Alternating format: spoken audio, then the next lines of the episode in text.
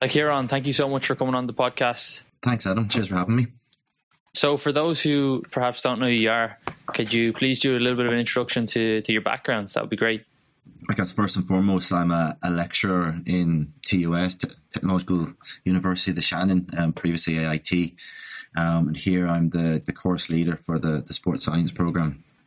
Um, in terms of my, my background prior to that, I guess I I studied sports science at an undergraduate level, um, and then went on to do a PhD in biomechanics, um, and then started lecturing full time. And I guess within or throughout all of that time, I always had a, a very specific interest in in nutrition. Um, so I actually went back then to, to do a master's in sports nutrition, same master's that you've since completed yourself, Adam, I believe.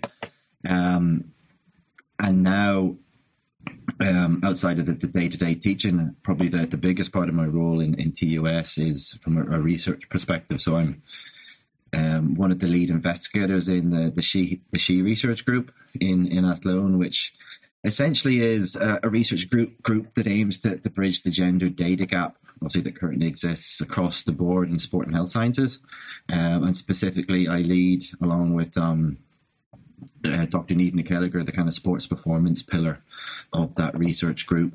Um, so I guess with, within that, it's a, a, very much a targeted approach from a multidisciplinary and interdisciplinary perspective to try and address um, questions within female sports. Um, that doesn't mean, I guess, that the only research we do is on female athletes. We do research, um, obviously, across across um, males and females, but we try as much as possible um, to have a balanced approach um, in in all of our research, mm. as well as doing female focused research. If that makes sense. Yeah, and and the, and the topic today, uh, what we want to talk about is is nutrition, specifically around uh, GAA or, or, yeah. or, Gaelic sports. So um, I know that a lot of listeners to this podcast they're not actually from Ireland and they may not be aware of what actually GA is. So do you want to give your your definition in the in the abstract or the introduction of the papers yeah, of yeah. what GAA is? Yeah, so I guess um, it's obviously a sport indigenous to Ireland. Um, if we want to uh, compare it to other ball sports, it's an invasion based team sport. Um, so obviously we're we're trying to outscore the opposition. Um, so similar um, from that perspective to other ball sports like soccer, Australian rules, um, or rugby. Um, and we know that at an elite level in Gaelic games that um, our top athletes display kind of physiological characteristics um, as well as kind of training times and volumes similar to that as professionals in in those other sports. In terms of differences relative to the sports that people are familiar with, I guess the pitch is probably a little bit larger, somewhere in the region of 20 to 40 percent larger. Um, if we compare it to soccer, the ball is, is quite a lot heavier, um, which takes people by surprise if they've never, if they're used to kicking a football, um, and then obviously take a punt at a, a Gaelic football, it's very, very different. Um, and then as I said, similar to, to, other sports, it's intermittent in nature. Um, we've got a host or a multitude of components of fitness that contribute to performance. Um, and the, the, goal is to, outscore the opposition. Hmm. Yeah, that's a, that's a definitely a good, well-rounded uh, um, explanation. And, and I guess specifically what we're talking about there is like Gaelic football, right, and not not hurling, which is the other sport that people won't be familiar with. Yeah, so that's that's that's Gaelic football now in terms of the, the physiological characteristics and the energetics of the, the, the game demands. They're somewhat similar. Um, the slight difference is obviously being that in hurling, instead of trying to score with the ball, you've got a, a hurling, which is a stick and a much smaller ball, similar to a baseball or a lacrosse ball. Um, slight differences in the things like distance covered. Um, not all the time, but for the most part, due to the fact that um, the ball in hurling will travel significantly further, which can sometimes result in slightly less distance covered, for example, by players. Mm. And the research that, that you've done within that, is that specifically just looking at football or is that looking at both football and hurling? So on the, I guess on the applied side, when we've the research we've done in terms of the kind of contribution or the influence of physiological characteristics on gameplay has been focused on Gaelic football. That's and across the board, it's largely been Gaelic football. Um, But when it comes to some of the, the nutrition work that we've done in the areas of kind of nutrition knowledge, um, we've looked at we've looked at both. Um, We've looked at all Gaelic games. Sorry. Yeah.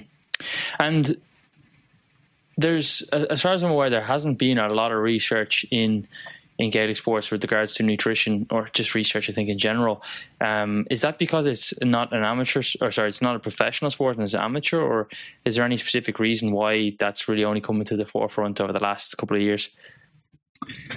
Yeah, I guess um, I think the amateur status definitely has played a, a role in that. Um, obviously, if we look at kind of sports science research and sports nutrition in, in general, they're relatively young disciplines in comparison to other scientific disciplines. Um, so, kind of that combined with the fact that professionalism is only slowly kind of creeping into to Gaelic games and Gaelic football, um, that there's just been, I guess, a delayed start to the research process relative to to other um, field-based invasion team sports like soccer or, or like rugby. Mm.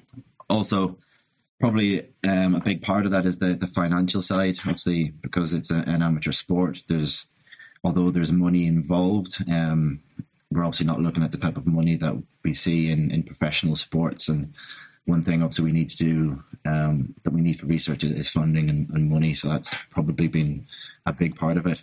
Um, but you're right, across the board in Gaelic games, although it's improving, there's very very little research. Um, and almost none in the, the, nutrition realm specifically. We've got a little bit more about kind of physiological characteristics, um, but very little in, in nutrition. Mm. Whatever we do have is in males. We've got almost nothing on females, and most of what we do have is probably at the elite end of the spectrum versus, I guess, the recreational footballers or the sub elite footballers. Yeah, it would be interesting to talk about how that how that might differ. But I suppose we'll, if we take a step back, like people listening to this that might play Gaelic and you know might want to understand their their diet better or, or how they can perform better. How would that the diet differ, or how how has the research you've done shown any difference than what like it might be in soccer or in rugby? Yeah, so I guess um, I guess the the first the caveat that I'm going to start with here is that we probably don't have the research yet to, to answer that question um, in a very informed way. So we're, we're very much reliant on a limited amount of data in combination with looking at recommendations from these other sports and trying to contextualize them um, within the parameters of Gaelic football, if that makes sense. Um, I think it's just important, I guess, to, to highlight that before I, I jump into it. Um, mm. So we have limited research, and I guess the, the kind of common theme that has come from any research that we do have is that uh, similar to other sports, the, the big message appears to be that players um, consistently under consume calories. Um, and within that, the problem area specifically appears to be under consumption of carbohydrate. Is that appears to be again the, the big kind of problem area, uh, which is probably not surprising. Um, given that we see similar patterns across the board in in things like Australian rules or, or soccer or rugby. Mm. And then that could lead to right relative energy deficiency, right? Yeah, absolutely. Um, again, we, there's a number of studies that have obviously tried to um, measure dietary intake in Gaelic games. Um, off the top of my head, it could be somewhere in the region of three to five. Um, the data is limited in that there are most of them. I think there's only one study that has measured that alongside energy expenditure. So to begin with, the validity of the data um, is questionable from that perspective because there's obviously we're we're relying on uh, food records and um, players' capacity to, to do that correctly and all the inaccuracies that come with that. Um, so although um, the data would indicate that there's potentially issues with potentially running into um, relative energy deficiency um, or low energy availability. Um, again, we probably we don't have the data to, to fully confirm that. There is actually um, some new work coming from uh, Amy Maguire in our technological university from our Limerick campus um, on low energy availability in males, which is obviously uh, a topic that is generally underrepresented in the research relative to the female side of low energy availability. And she's specifically been looking at, Gaelic games, which should inform this question a little bit more. Um, but yeah, it's hard to to draw the to determine whether low energy availability is an issue until we have a, a good grasp of what the actual energy expenditure of players is. Um, and I guess looking at other sports like soccer or, or rugby or Australian rules um, to try and extrapolate um, their research findings to Gaelic football um, typically is very problematic because of the, the kind of quasi professional nature of an elite footballer, whereby they're obviously training to a very high level, but they also have a professional or academic commitments um, on a day to day basis. Mm. Yeah, that makes sense. I think, like, um, I know you're trying to be reserved in, in, what you're saying because the, the data isn't quite there, but others yeah. would just say, you know, here's the GAA, the diet, because they played Gaelic once. Um, yeah. But uh, I, I, know that's your, your academic kind of um, integrity uh, there coming through. But it, it would make sense, right? If if you if you find that they're if people are under eating carbohydrates, then there probably is some sort of logical assumption that they're probably under eating calories, right? Um, or they're not. Yeah, they're not consuming. Yeah. Um, and, and even if they didn't have, say, some of the symptoms of relative energy deficiency, which I'm I know we I spoke about that with Renee McGregor before on this podcast, but if people haven't listened to it, it's essentially just a mismatch of of energy um, available for biological function because you're just doing so much exercise. So it doesn't necessarily mean you're in an energy deficit. It just means not enough energy to function at 100% your biological yeah. functions, I guess. Um, yeah, um, I mean, we do have. Yeah. There is one study, um, O'Brien, I think it's 2018, that um, assessed expenditure alongside um, intake. Now, which in itself isn't obviously a, direct indication of low energy availability or even a measurement of it. But in in that study, they they highlighted that players were kind of consistently in a, a calorie a caloric deficit of about four to five hundred calories, um, and that was in an off season period. Mm. So there does appear to be a mismatch. Gotcha. So um, I, I, know that there might not be all the the exact research there. I think even in, within within soccer itself, there's not uh, we don't have all the answers. But what would be what would be an ideal dietary pattern for someone who does want to maximize their performance, and then in in Gaelic games? And is there any difference between that? Uh, who, who's someone who's at the, the the top level versus someone who's at a recreational level? Um, I guess okay. So the the first half of the question, in terms of the an ideal diet, it's what we're going back to is the kind of general recommendations for team sports and trying to modify them for the individual. Um, so we're looking at high carbohydrate intake, relatively low uh, fat intake, um, and relatively high protein intake also with obviously scope for periodization of each of those across uh, across the season. Um, and when I'm saying high carbohydrate intake if we're looking at the, the recommendations obviously we're again kind of 5 to 10 grams per kilogram potentially especially in, in preparation for games. Um, I know there's data on soccer that suggests 5 grams per kilogram um, like during off-season periods is potentially too high. Um, but all these things will always be kind of a sliding scale that should be modified based on the athlete and working with the individual. Um, and I, th- I, guess one thing that is important to, to note when we're talking about optimizing performance, I think that starts with um, optimizing adaptation throughout the year, um, which is obviously acutely and I guess longitudinally different to optimizing someone's performance in a game, if that makes sense. Um, and what that looks like is going to be very different for someone that has to build muscle mass, for example, throughout a year, versus someone that potentially needs to lose some body fat throughout a year, um, versus someone that wants to maintain their current body composition, um, but increase strength or, or power or, or that type of thing. Um, so that's that's always important to, to consider and to, to work with the athlete and then really develop a good understanding of the energetic requirements of out, outside of training and their kind of profession. Um, that's the the big thing in Gaelic football. I think I've, I've, mentioned that already that we don't have to deal with in other sports.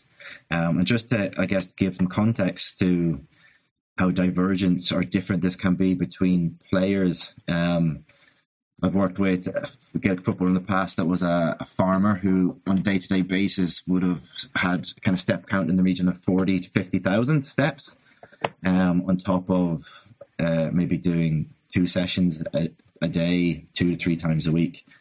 On the other end of that spectrum, we have someone in the same team um, that's an office worker that is maybe getting six to 7,000 steps per day. So, obviously, those two players are looking at very, very different. Um, dietary intakes from the perspective of optimizing their preparation for training and their adaptation, um, and then optimizing preparation for games also. Mm.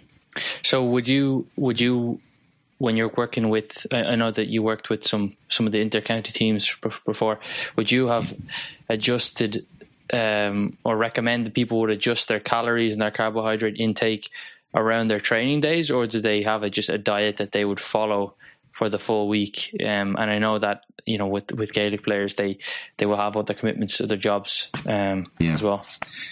Yeah, so I guess um, the answer to that is probably the cop out in terms of it. Vary, it would very much vary from person to person and their how their lifestyle um, facilitated adherence um, as much as possible.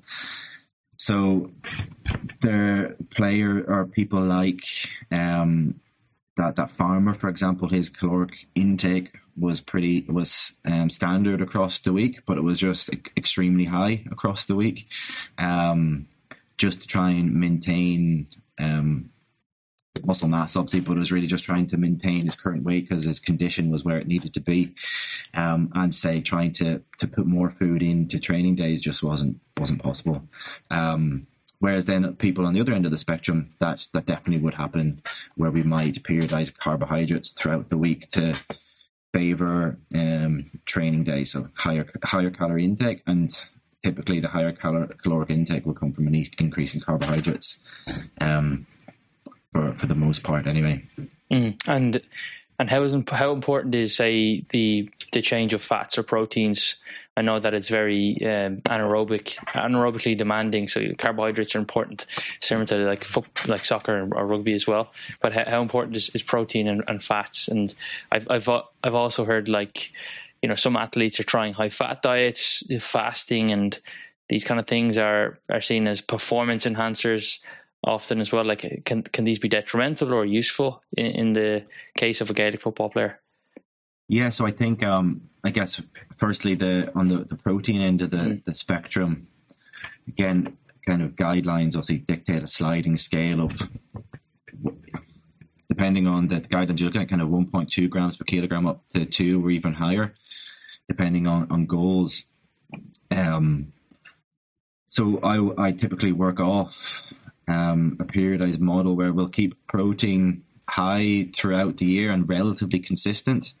Um, but in periods where we're preparing for games and we might have be running carbohydrate loading strategies, we, we potentially will reduce um, protein acutely to facilitate an increase in carbohydrate consumption around games. If that makes sense. Just so they're um, not eating too much food, is that right?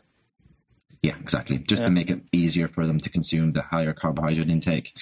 Um, and then um, for the most part, then though it would stay relatively consistent with a lot of a lot of players. There is um, on an individual basis sometimes uh, players trying to to build muscle mass or potentially trying to restrict um, energy intake to lose body composition, where potentially will increase protein um, a little bit above kind of two grams per kilogram um, per kg.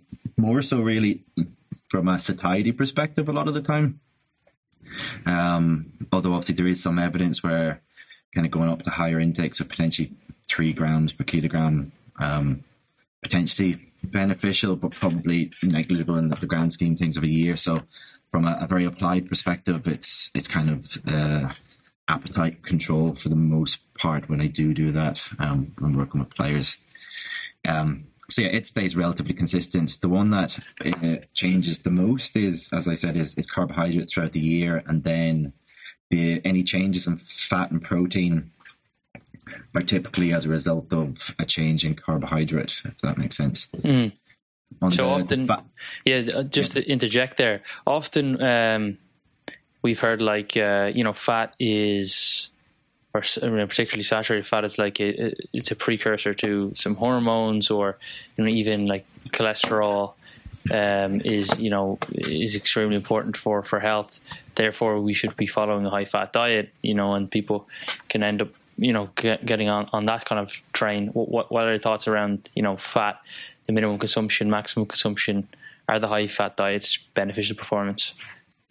Um, in the games, uh, as you mm. kind of said, the high intensity nature of it obviously um, means that using fat as a fuel source is potentially um, going or probably going to be detrimental to performance. Now, that doesn't mean there is not scope for looking at phases of lower carbohydrate intake um, or carbohydrate rest- carbohydrate restriction more so than increased fat, probably. Um, but to be honest, across the board in Gaelic games, the the base level of nutrition is I don't want to paint everyone with the same brush because the the standards probably vary a huge amount relative to kind of nutrition provision within teams and how that varies from the best teams in the country, for example, to to lower divisions. Um, but the, the typically the standards are relatively low. So looking at more advanced strategies like um, increasing fat or fat adaptation or even carbohydrate restriction to try and look at things like uh, mitochondrial biogenesis or anything like that or improve carbohydrate or fat oxidation um, for, the most part a little bit beyond the scope of what we're trying to achieve at the moment um, if if that makes sense um, in yeah. terms of uh, the kind of recommendations are typically what we're looking at from a fat perspective is kind of 30 to 35 percent. I know that's the kind of the generic recommendation for for team sports. Um that's kind of what we work off and probably um, looking at lower ends of that spectrum. Ideally when we're looking at carbohydrate loading strategies around games again for the simple fact of reducing are making it easier for them to eat more carbohydrate. And also, obviously, around games, higher fat intakes can come with things like gastric discomfort and distress during competition, which we're which we're trying to avoid. Um, but yeah, the um, I guess we ju- we don't have the the data to make any informed decisions on whether things like fat adapting or higher fat intakes are, are beneficial games. My guess is probably not, given the kind of higher intensity um, or and the intermittent nature of Gaelic games. Yeah, I think um, I think it's in uh, was it race walkers or something like that that it's been shown yeah. to be performance something like that. But obviously that's like you know it's it's walking um, and uh, these lower yeah. intensity. Um, I think maybe even in some sort of like ultra marathon stuff that it may be beneficial. But I think like you said, it's probably negligible, especially when you're thinking yeah. about other factors that can be improved on um, that may not even be nutrition related that can yeah. you know enhance performance rather than getting caught up in some of these things. Um, yeah, exactly. Yeah, and like obviously the it makes perfect sense to look at those strategies in like ultra endurance and mm. and race walking, where it's very likely that um, fat is going to be a fuel source at some stage. Um, ideally, we don't want players to um, get to the point where they're depleted in a game and have to rely on fat oxidation. Um, I know it's not as, as simple and as straightforward as that, but that's ultimately the goal. We, are talking a 70 minute game. Put in a warm up. We're potentially getting to 90 minutes and a little bit beyond, um, where we're looking at in looking at potentially being glycogen depleted if we're not replenishing um, carbohydrate through the game. But um, yeah, it shouldn't it shouldn't happen. But, yeah. I guess going back to what we talked about earlier, it probably does happen because we see players are chronically low on carbohydrate, um, which means even if they're employing really good carbohydrate loading strategies, um, they're potentially still not doing enough to to fill up glycogen stores, but we don't know. Yeah. I think people people often over index on the the fat, you know, oh, it's, it's endurance, so therefore you use fat, and then I should eat more fat. I, I was reading something about, uh, I think it was Khashoggi or one of the the faster faster marathon runners, uh, Kipchoge. Uh, Khashoggi, is, yeah. Khashoggi is the the, the, the journalist who was killed in Istanbul. Um, Kipchoge, um, yeah, I, I, believe when they when they looked at some of the energy uh, or energy metabolism within him, um, he was it was primarily carbohydrates that he was burning for the whole marathon. It wasn't actually yeah. even fat, and it's actually the slower people who end up using using fat. Using fat. Yeah. yeah. Uh, just on, on the sorry, go ahead. No, I was just going to say, I think in, in general, I see more utility in some kind of carbohydrate restriction or training train low strategies um, for increasing things like carb or mitochondrial biogenesis or capacity to oxidize carbohydrates and, and fat to showing more more promise as a, a strategy that can be periodized than some of the kind of fat adapting or fat loading strategies. And train train low basically is kind of training in fasted states or or not yeah. eating after. Yeah, yeah. Just yeah. in case people aren't aren't aware, it's kind of like training in some some glycogen depleted or low carb states, so that when you do yeah. come to a game, but but not not eating low carbs for a game, right? It's it's it's yeah. So again, it's um something that I one of the things I try to work with players on is is understanding that nutrition like training is is typically on a spectrum whereby at one end of that spectrum we're talking about optimizing performance um, and at the other end of that at the spectrum we're talking we're looking at optimizing adaptation. Um, so that would be a strategy for optimizing adaptation um, during uh, preseason or tra- or heavy training periods. Um, whereas on the other end of the spectrum we're obviously talking about eating lots of carbohydrate to optimize acute mm. performance. And and by adaptations in this context, you mean the body's ability to switch between carbohydrates and fat sources when it's needed at an optimal rate, right? Yeah, exactly. Yeah. yeah. On the topic of adaptations, another one would be body composition. So yeah. this is something that is extremely uh, you know extremely present or at the forefront of a lot of Gaelic players' minds, um, yeah. or not just Gaelic players, but but a lot of sporting performance. And everybody's human. Everybody wants to kind of look good. Um, I even know some professional footballers that you know play for the, the Irish international team that are doing some crazy uh, uh nutrition strategies because they want to look like Cristiano Ronaldo. Um, yeah. But when it comes to um, body composition for Gaelic players, I, I guess the, the first thing to think about first would be actually what is ideal because most people don't think about that. They just think six pack, lots of muscle. Yeah, um, yeah, yeah. But what what would actually be the ideal body composition for performance, and, and is that the same as just being, you know, lean and ripped? And then kind of, I guess we could go from there in terms of how do you actually get there. So, is there any data around what what that would actually look like, or do we just look at the top footballers for from from intercounty football and say, well, that's what they're like, so you know, let's aim for that. Yeah. Um, so the I guess the short answer is from a, a body fat perspective, because that's typically yeah. the one that most people are, are interested in. We don't really know, but obviously we can look to other sports. It, eh, like to an extent, um, common sense applies here in that um, we're trying to optimize performance. So obviously, um, being a sub 10% probably or, or trying to look like a bodybuilder um, from a, a leanness perspective is not going to um, optimize performance. Um, how do you feel, Adam, when you're at your leanest, yeah. ready for stage? Yeah, so I mean, I've I've often thought about this question because some, um, I think I spoke to Dr. Grant Tinsley about this, and maybe Renee McGregor as well. Is that some people just do well when they're really lean, um, mm.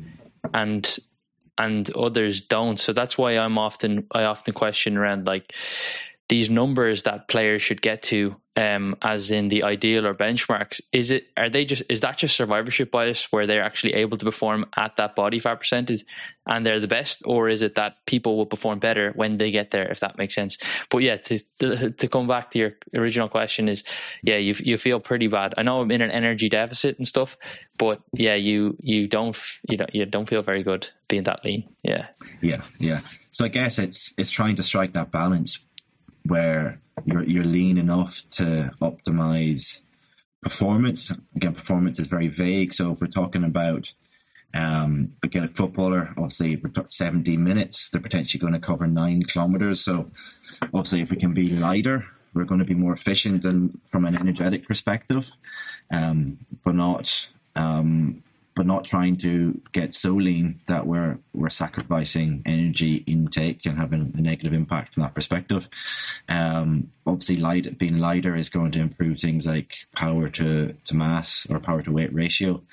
Um, which will allow us to jump higher, run faster, change direction better. Um, but it's trade off. Like ultimately, um, I guess the goal. I don't want to come back to, to bodybuilding again, but just because I know that's something we're both interested in. We're on stage. If you're on stage, you're looking to be as lean as possible and look as muscular as possible. Um, and we're not. You're probably not your healthiest at that point, but really to to perform consistently at your best. I think that's the, the key here is that footballers or soccer players they don't have play one game that they're they're peaking for um, that potentially you could get away with being a little bit leaner and get the advantage of being leaner, but they have to perform multiple weeks in a row. Um, mm-hmm. So optimizing kind of health uh, and the kind of vague term wellness and um, is going to be key to being able to sustain performance across the season. So you're looking at striking a balance, and uh, the, uh, it's a very good point what you said is in terms of is there a specific threshold, and some people do. Um, do deal much better with being a little bit leaner than others. So it's working with the players and um, collecting as much data as possible if you're the nutritionist and, and, keeping records, trying to identify, okay, at what weight and body composition um, does each player appear to perform at their best and also feel feel their best. Yeah, I think um, there's there, it's definitely an area where, where someone could just say, well, why couldn't you be super lean and just eat more food and, and just stay lean and eat more food? But uh, there seems to be some emerging evidence between like leptin and your NEAT and metabolism. Therefore, you can't, some people just can't stay lean without being in a relative energy deficiency. Like yeah. I don't, I can't stay 9% body fat and just slowly work my calories up and and get to 4000 calories yeah just my body yeah. uh, my my metabolism just uh, would it wouldn't allow me i'd be I would gain weight if I ate, yeah. you know, and if I wanted to maintain that weight, I'd have to eat very little, which obviously wouldn't be very good for performance. Yeah. And then another point I think you touched on was um, that like you need to figure out what the perform, what's like the end point outcome, yeah. and I think in not just nutrition but like strength and conditioning and you have these coaches or you know um, trainers or nutritionists doing things, but not really trying, not really measuring what they're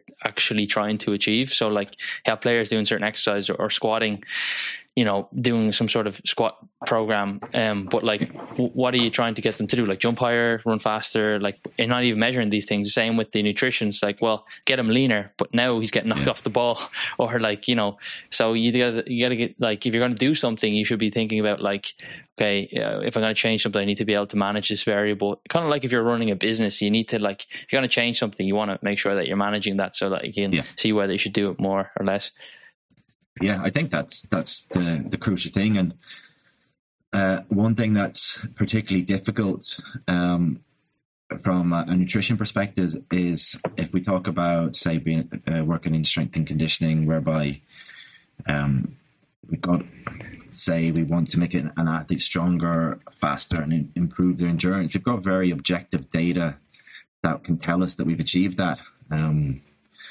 it's a little bit more difficult to quantify the effect of a nutrition intervention in the context of a team sport because there's so many pieces of the, the puzzle that I guess contribute yeah. to someone performing well or performing poorly, either in a training session or, or in a game. Yeah. Um, and that person beside them could be playing well and made them play better. Yeah, exactly. Yeah, and that can kind of sometimes make it that can definitely make it difficult to, to to create buy-in because you, like there's no easy way to directly demonstrate that what you're trying to do is having a positive impact on the on the players. Mm. In in comparison to some of those other parts of the say multidisciplinary team that, that supports uh, an elite football team or across any team sport really. Um, so it takes time to try and develop that and create that buy-in. Um, like again, if you can use data to demonstrate that as as much as possible. Um, I've worked with players where their carbohydrate intake has been particularly poor, and over time tried to improve it. Um, and there will be some improvements, and buy-in drops off. So I, I'll try and get GPS data, for example, from a training session, and purposely control the carbohydrate intake so it's kind of where they started, and then on a different day try and get them to kind of follow the ideal for that time point in the season. Um, I'd say try and convince them from a, a data perspective, but think, and it does work. You, you, maybe have to do it a lot, but there's every every chance that you could do that. And on the day that they eat well, their data is worse for lots of other reasons that you described, or contextual reasons, or environmental reasons. So it can be difficult. Um, I think that's the probably the most difficult part about um, working in nutrition. Mm. When it comes to the back to the, the kind of the body composition, like if someone did want to improve, let's say they were like it was they weren't like twelve percent trying to get a ten for a male, they were twenty two percent body fat, and they knew that they were overweight. How do they match performance? How do they make sure that they're eating a high carbohydrate diet, eating enough to perform, but also then drop body fat because you need to be in an energy deficit to drop that body fat. So that's definitely something that I see with players, not just in, in Gaelic sports, but like even even at the higher level professional in other sports where they'll have the summer off and they will eat and drink and party and then be okay it's okay i'm 15 pounds overweight but the season's starting so i'm going to lose that at the start of the season how do you balance that without impacting performance yeah, so I guess um, before I, I, jump into the specifics of this, um, one of the, we talked about performance there. And unfortunately, one of the big motivators is what you brought up: is the players want to look good and they want, um, and that's whether that's a good thing or a bad thing is up for debate. But that's one of the big motivators um, for people buying into nutrition. A lot of the time, sometimes that's uh, the view of players and even coaching staff is that the nutritionist ultimate role is to improve body composition, and obviously it goes far beyond that. Um, but in terms of losing body fat, I guess first first and foremost, it's looking at the, the time point in the season. Typically, if you're in season, um, especially if it's kind of championship end of the season where the matches are a little bit more important, even in the scenario where players need to lose body fat, um, I'm I'm probably not going to encourage that they try to do it at that time point. Um, we're going to look at unless okay, unless there was a scenario whereby their body fat levels were to the extent that it was potentially put them putting them at risk of injury um, due to excessive weight. But I mean that's unlikely mm. to happen for the most part. Um, so in those busy periods of games, I'll I'll basically just encourage them not to, and I'll be prescribing them a diet to try and optimize performance and maintain their current weight. And it's likely that across six seven weeks that that body composition is probably going to improve a little bit anyway with um, the increase in intensity in training and matches.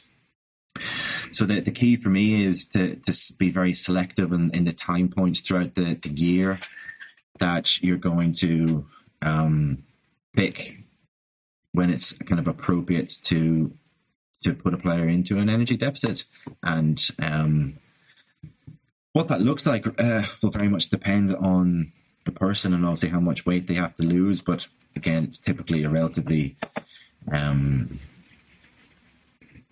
relatively low energy deficit, but that can vary. Like if we're if I'm working if you're working with players that have a lot of experience with dieting, for example, or losing body fat in the past, they can maybe be a little bit more assertive in shorter time periods, um, provided that they show history that um, that if they've done that, that they can maintain the the body composition that they end up with at the end of that phase once they go back into um, training.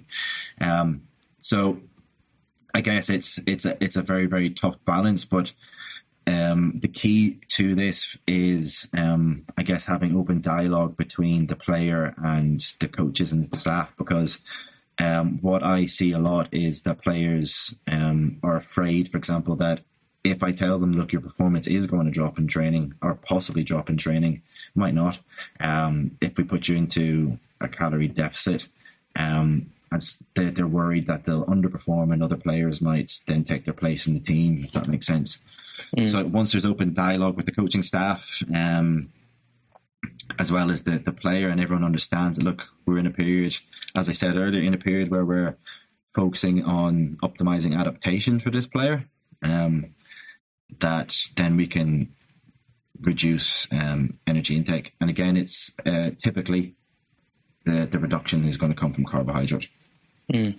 Yeah, I've I've often worked with some clients that maybe are more focused on the body composition but still play Gaelic, and yeah. the, the way that we, we worked it was well, one, um, let them know that there's not a uh, there's not it's not mutually um, inclusive in terms of getting leaner and performing better, and that if there's a Venn diagram, there may not be crossover, um, yeah. and that, and then just kind of maybe manipulating the the carbohydrates around their game days or the day before or the day of, and then the other days maybe having being in a deficit, so it's kind of like a a periodized within the week, so that they can still get leaner and maybe not has as, as much as a decrement in their performance probably will still be depleted. Because I think thinking I know we talked about bodybuilding a few times, but people wonder like, well, why can't you just um, you know keep fat really low and then eat really high carb diet and then just be you know full of glycogen but be in an energy deficit? It's like well, that's not really how your body kind of favors energy use because that would be great. You're walking around full of glycogen, you look full, get great pumps, and you're still yeah, losing yeah. body fat. But it just you know your body will go for whatever energy is kind of easily available. There, yeah, yeah. exactly. And I think what you, you said there is a, a very good point in terms of um, of the prioritizing more carbohydrate during around the games and carbohydrate loading strategies, while maybe reducing it throughout the week. Um, and I think if you're working with dealing with players that um, are showing are demonstrating that they're they're pretty good at following guidelines or somewhat optimal, I think that's brilliant. But for the for the most part, we're we're potentially working with a population that are chronically under eating. So if we're then trying to reduce carbohydrate further during periods of um, match play, it can be a little, it can become problematic, mm. and we're kind of obviously where our glycogen tank is is getting a little bit smaller on a day to day basis anyway, potentially. Um, so it's just something to, to be wary of. But yeah, that's that's definitely a, a viable mm. strategy. So from a from a, like an n equals one perspective, or a person working just by themselves, like because most teams won't have a nutritionist. Yeah. Um, how how would they know if they're eating enough uh, other than kind of following the guidelines. Like people obviously are fearful of they don't want to gain weight. They don't want to. They, you know, most people don't want to gain weight. Um, you know, like when we talk about body composition, most people kind of thinking about getting leaner and more muscular, but really they don't yeah. want to gain fat. So they're fearful yeah. of that. Um, and then we have, you know, healthy eating guidelines where people should be eating like you know whole and processed foods. And so how how can they both um, make sure that they don't get you know eat too much, but then also how can they get enough food in? Um, given that the guidelines you recommended is quite a lot of food. Yeah, yeah, yeah.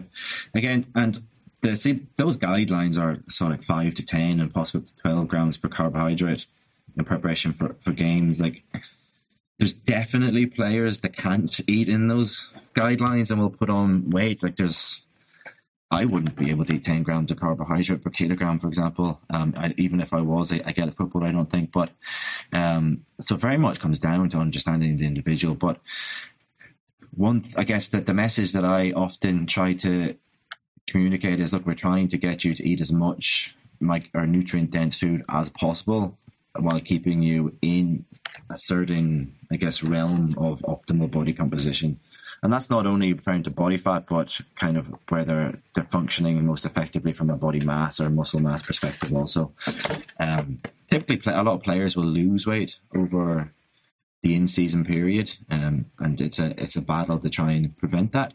Um, just with obviously one an increase in probably total running distance and, and intensity from from gameplay, and then also we, we typically see a, a, drop in obviously the volume of resistance training during during those periods. Um, there has been a there was a a shift whereby a, a lot of players um, wanted to put on a lot of muscle mass and get very big, and I think that comes from social media influence potentially. But we're looking at, although I keep keep coming back to this idea of identifying the ideal weight for each player, you're kind of looking at somewhere in the the realms of 85 kilos appears to be what we're looking at um, from a perspective of optimizing performance, plus mm. or minus standard deviations around that. Um, but we're working with the player to identify what their what their most effective weight is, and then we're we're basically trying to get as much nutrients into them while maintaining that as possible. Um, mm. I don't know if that answers your question. I'm sorry. Yeah, no, no, it does. So the, the other question, I, I guess, was like, um, you know, trying to hit those targets, given that yeah. um, people are often being told you have to eat, you know, whole unprocessed yeah. foods. You know, especially for somebody who's trying to eat, say, like, you know, if you are 85 kilos, that, yeah, that would so. be 850 grams of carbohydrates. That's like a lot of potatoes. How how do you how how would you go about that? Do you do you recommend people get a little bit like uh, you know more lax about their their food choices in terms of like processed, etc. Yeah, so we we for the most part we have you have to or we have to, as you said, uh, eat. Imagine being 90 kilos and trying to eat 900 grams of carbohydrate from potatoes, um, it obviously wouldn't be achievable and you'd probably be in a lot of gastric discomfort um, as a result. So it's one of the, the big messages um, that I'm, I try to communicate with my players is to try and, I guess, remove this concept of healthy or unhealthy or, or bad and good foods.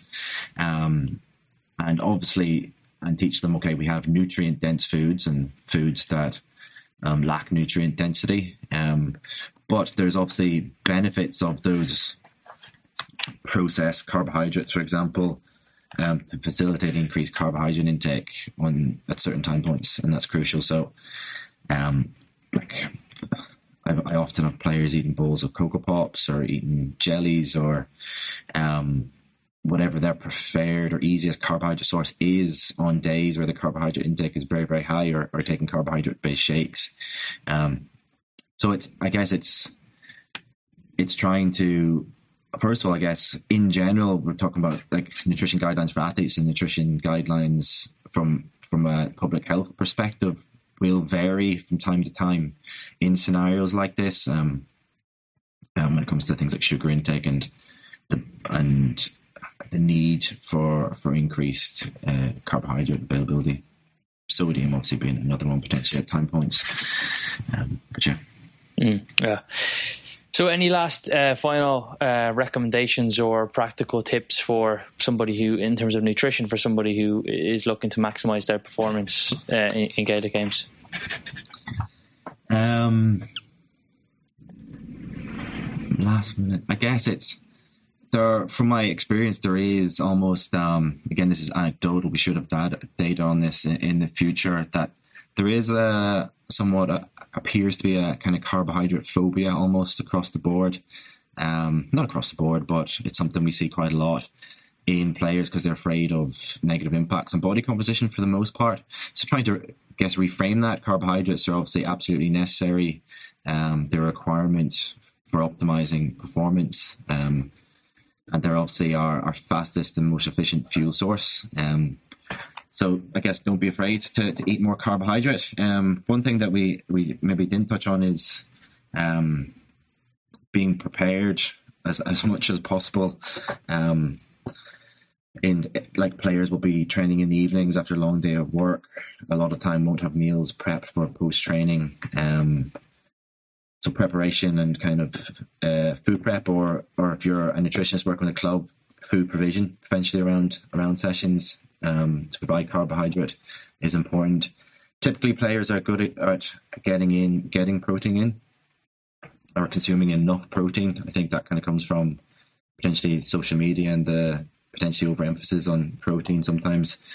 Um, but I guess don't be afraid to eat more carbohydrate and body composition is not forever, so we can ultimately um, experiment with what the optimal is and, and, figure that over time. Don't be in a rush to, to be in your best shape tomorrow. Um, mm. take the, the long approach. Um, and then I guess the reason why I focus on carbohydrate is because typically they, they do the rest of the basic guidelines pretty well. Um, the other thing that we didn't touch on is things like fruit and vegetable intake is typically pretty poor as well. Um, so that's something that typically needs to, to be improved. And in the context of not eating enough carbohydrate, that can obviously make it difficult for some players from a vegetable perspective when we consider things like um, satiety. Um, but yet, that I think they would be that would be a good starting point. Mm.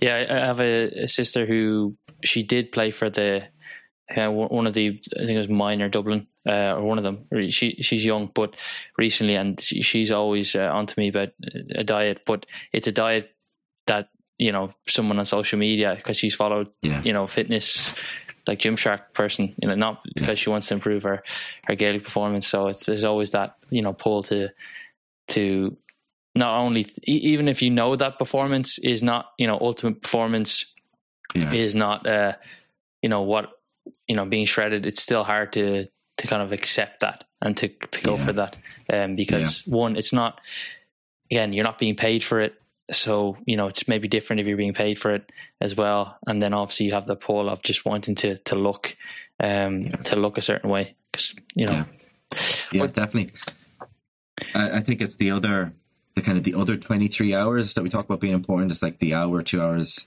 with the coaches in training where everything's prescribed is very easy but outside of that um where you have to control your own nutrition nobody's going to put the food in your in your mouth um mm yeah. needs a little bit of focus sometimes. Um, yeah.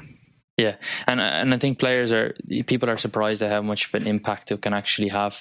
Um, I, I, personally did a, a, small intervention with the semi-professional team, but uh, eh, not in Gaelic, but just by pr- showing some stats to the manager about drop-off performance at halftime. Mm um, you know, and, and, showing if they have a little bit more carbohydrate availability. And again, because people are, you know, they're not 100% professional, they end up getting overweight, but that's because they're not because they're eating carbs, it's because they're drinking loads of alcohol in the off season and yeah. going for you know yeah. burgers and chips and everything and then yeah. they think oh i'll use the sport to lose weight but then they're just in chronic energy uh, the deficit and but then you know it just when you do get that buy-in and show the performance, it actually you know you can see how much it actually impacts it. Yeah. But um, it's been great to have you on, Ciaran. Where can people find more about the, your information and and the work that you do, and and what else is keeping you up late at night?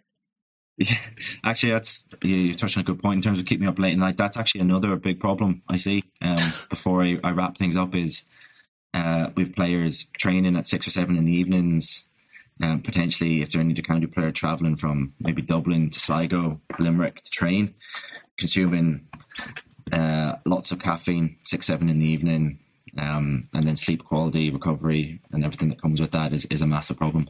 Um, but we, that's potentially a conversation for another day. Um, so yeah, people can find me across the board on social media. I guess um, Twitter, in, on Instagram, Doctor Biomechanics on Twitter, just my full name. Um, and yeah, we're we're hopefully our, our research group here are are working on um, a lot of these questions at the moment, and hopefully we'll have more work in in the future. I'm also on the we have a sports nutrition working group, a subgroup of the the National Sports Science Steering Committee for Gaelic Football, um, and we're currently putting together the kind of first consensus statement for nutrition in Gaelic games, um, which hopefully will be out this year also. Great. I'll, I'll share all the links in the show notes. Thanks for coming on, Ciaran. Not a problem. Thanks for having me, Adam. It was a pleasure.